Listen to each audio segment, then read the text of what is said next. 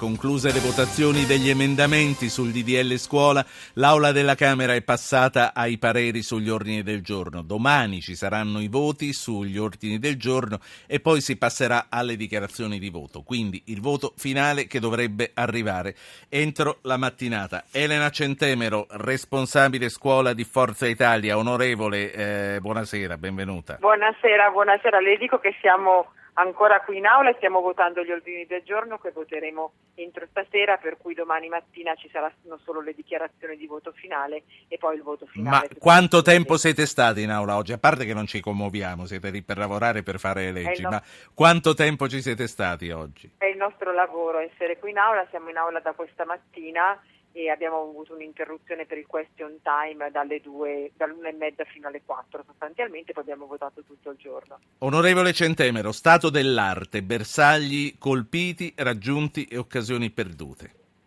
Ma sicuramente eh, un bersaglio, nel disegno di legge un bersaglio raggiunto è quello di porre fine ad un sistema che ha alimentato solo il precariato in questi anni tant'è vero che oggi in aula ricordavo che dal 1999 al 2012 non ci sono mai stati concorsi, è stata una scelta, una scelta politica, una scelta sindacale che ha aumentato solo il precariato, quindi un obiettivo per me raggiunto, per Forza Italia raggiunto è il fatto che eh, chiusa questa eh, le graduatorie, le graduatorie di merito del concorso 2012, quindi nell'arco di, di quest'anno scolastico e di, di quest'anno scolastico noi sostanzialmente assumeremo per concorso e i concorsi saranno triennali. Quindi eh, che... dicendo, dicendo, questo finalmente mh, con, con, una certa onestà intellettuale, lei bacchetta anche il partito di cui fa parte, che ha governato per molti anni in questo periodo dal 99 al 2012.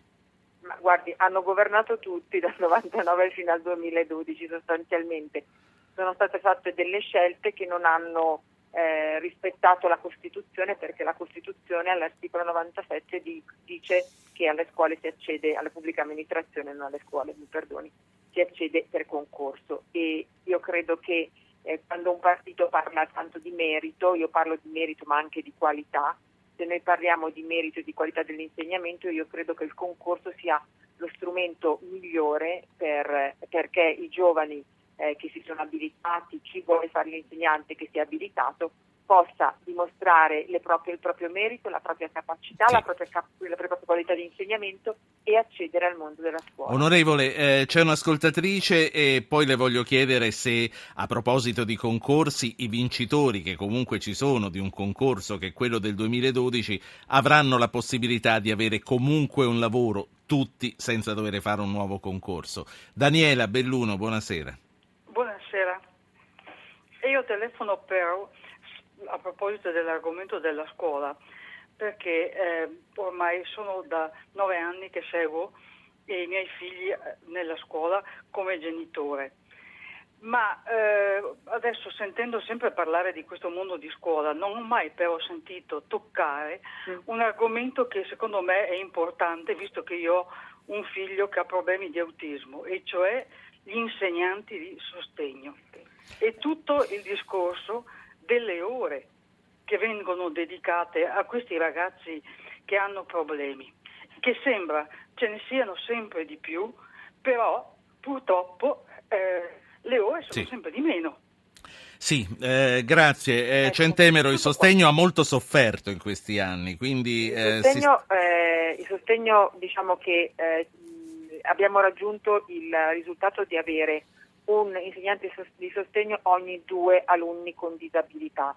C'è un punto importante all'interno di questo disegno di legge eh, che eh, è stato approvato, è il fatto che si facciano dei concorsi, concorsi specifici per gli insegnanti di sostegno, perché quello a cui abbiamo assistito in questi anni purtroppo è molto spesso che si entrava più facilmente nel ruolo e guardi che questa è una cosa dolorosa che io dico attraverso il sostegno e poi dal sostegno si transitava ad insegnare altro. Io credo, perché sono stata portatrice nel disegno di legge, nel decreto legge Carrozza nel 2013 di una battaglia che è quella dell'area una, unica sostegno, per il sostegno, cioè che ci, l'insegnante di sostegno sia unico. Quindi chi entra, come, chi entra, come, sostegno lì dovrà rimanere. Rimane dovrà rimanere, dovrà rimanere perché i nostri ragazzi con disabilità hanno diritto ad avere degli insegnanti che, siano, che li accompagnino e che non siano di passaggio. Di e non solo questo, ci sarebbe il bisogno, io l'ho sentito in primo luogo quando insegnavo, avendo avuto tanti ragazzi disabili in classe, che tutti gli insegnanti avessero una formazione per poter meglio accogliere eh, questi ragazzi e farli sentire parti integranti della classe, perché in questo l'Italia è davvero un'eccellenza. Ehm, allora, tornando alle, alle, occasioni perdute, non si dimentichi che lei comunque è un deputato di, di opposizione. Certo, io eh, Perché ogni volta che la intervisto, questo mi fa piacere, lei spera nel nuovo Nazareno eh, sulla, sulla, scuola, no, perché dirle, trova anche gli cosa. aspetti positivi, sì. Io penso che io sono una donna di scuola e rimango una persona onesta dal punto di vista intellettuale. In questo disegno di legge ci sono tante criticità, penso alle deleghe al governo per esempio che sono eccessive, eh, sono troppe sostanzialmente in temi molto sensibili, ma ci sono anche dei punti positivi. Io credo che sia compito della politica, di chi vuole fare politica seriamente, dare delle risposte ai cittadini, essere onesto e dire cosa va e cosa non va all'interno di un provvedimento. È chiaro che questo provvedimento ha... Senta, a sentire i professori non va nulla e lei è professoressa ma guardi, eh, non va nulla perché il mondo della scuola è un mondo che si autoconserva, cioè vorrebbe, vorrebbe, tutto cambia perché rimanga sempre uguale, forse un po' gattopardiano a volte. Invece io penso che bisogna, una, bisogna cambiare, bisogna dare una svolta e soprattutto eh, è necessario che nel rispetto dei ruoli ci sia, um, sia dato la possibilità di ehm, ai dirigenti di eh, portare le scuole veramente al miglioramento. Ma quando, eh, quando, i professori dicono stanno regalando la scuola a Confindustria? Guardi, non so a, cosa, a che cosa si riferiscono, perché se si riferiscono all'alternanza scuola-lavoro non c'è niente di nuovo, l'aveva già introdotta la Moratti, eh, a Confindustria non so che cosa possano riferirsi se non forse al fatto che Confindustria ha sostenuto che come succede in tutte le organizzazioni, anche nella scuola ci possa essere una figura come quella del dirigente scolastico per onore del vero non può mai essere solo mai affiancato da uno staff e cerca sempre la, diciamo, il coinvolgimento di tutti i docenti che guidi la scuola. La scuola non può essere guidata dal, da tutti i docenti, dal collegio docenti. La scuola può, deve essere guidata da un dirigente e l'elaborazione, sì. eh, diciamo, l'elaborazione invece del progetto educativo, come, eh, come, è sempre stato, è nelle mani faccio, dei docenti. Sì, faccio parlare un ascoltatore, eh, perché qui... Te... risponderle sì. ah, sì, certo. alla questione dei vincitori. Sì, sì, no, no, risponda subito. Ecco, allora, tutti coloro che sono inseriti nelle graduatorie di merito vincitori di idonei del concorso del 2012 verranno assunti. Una parte al 15 settembre 2015, l'altra eh, con ruolo giuridico, giuridico, durante l'anno scolastico. Quindi non un idoneo rimarrà fuori. Paolo da Montesilvano, buonasera.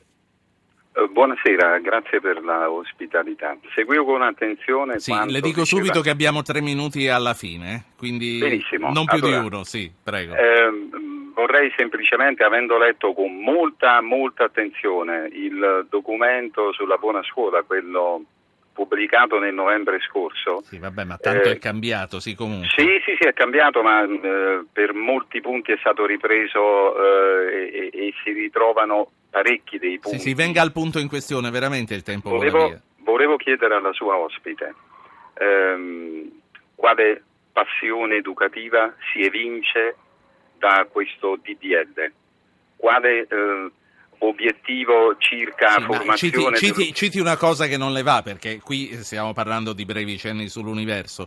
Una cosa che non va e poi chiedo a Centemero di rispondere. È la logica, la logica aziendale che c'è dietro, la produzione di un qualcosa al, al termine di un percorso. È come se si stesse in un'azienda dove si, ci, sì. Eh, si, valuta chi eh, lavora. Onorevole Centemero, allora, sì, grazie, Guardi, grazie Paolo. Innanzitutto Prego.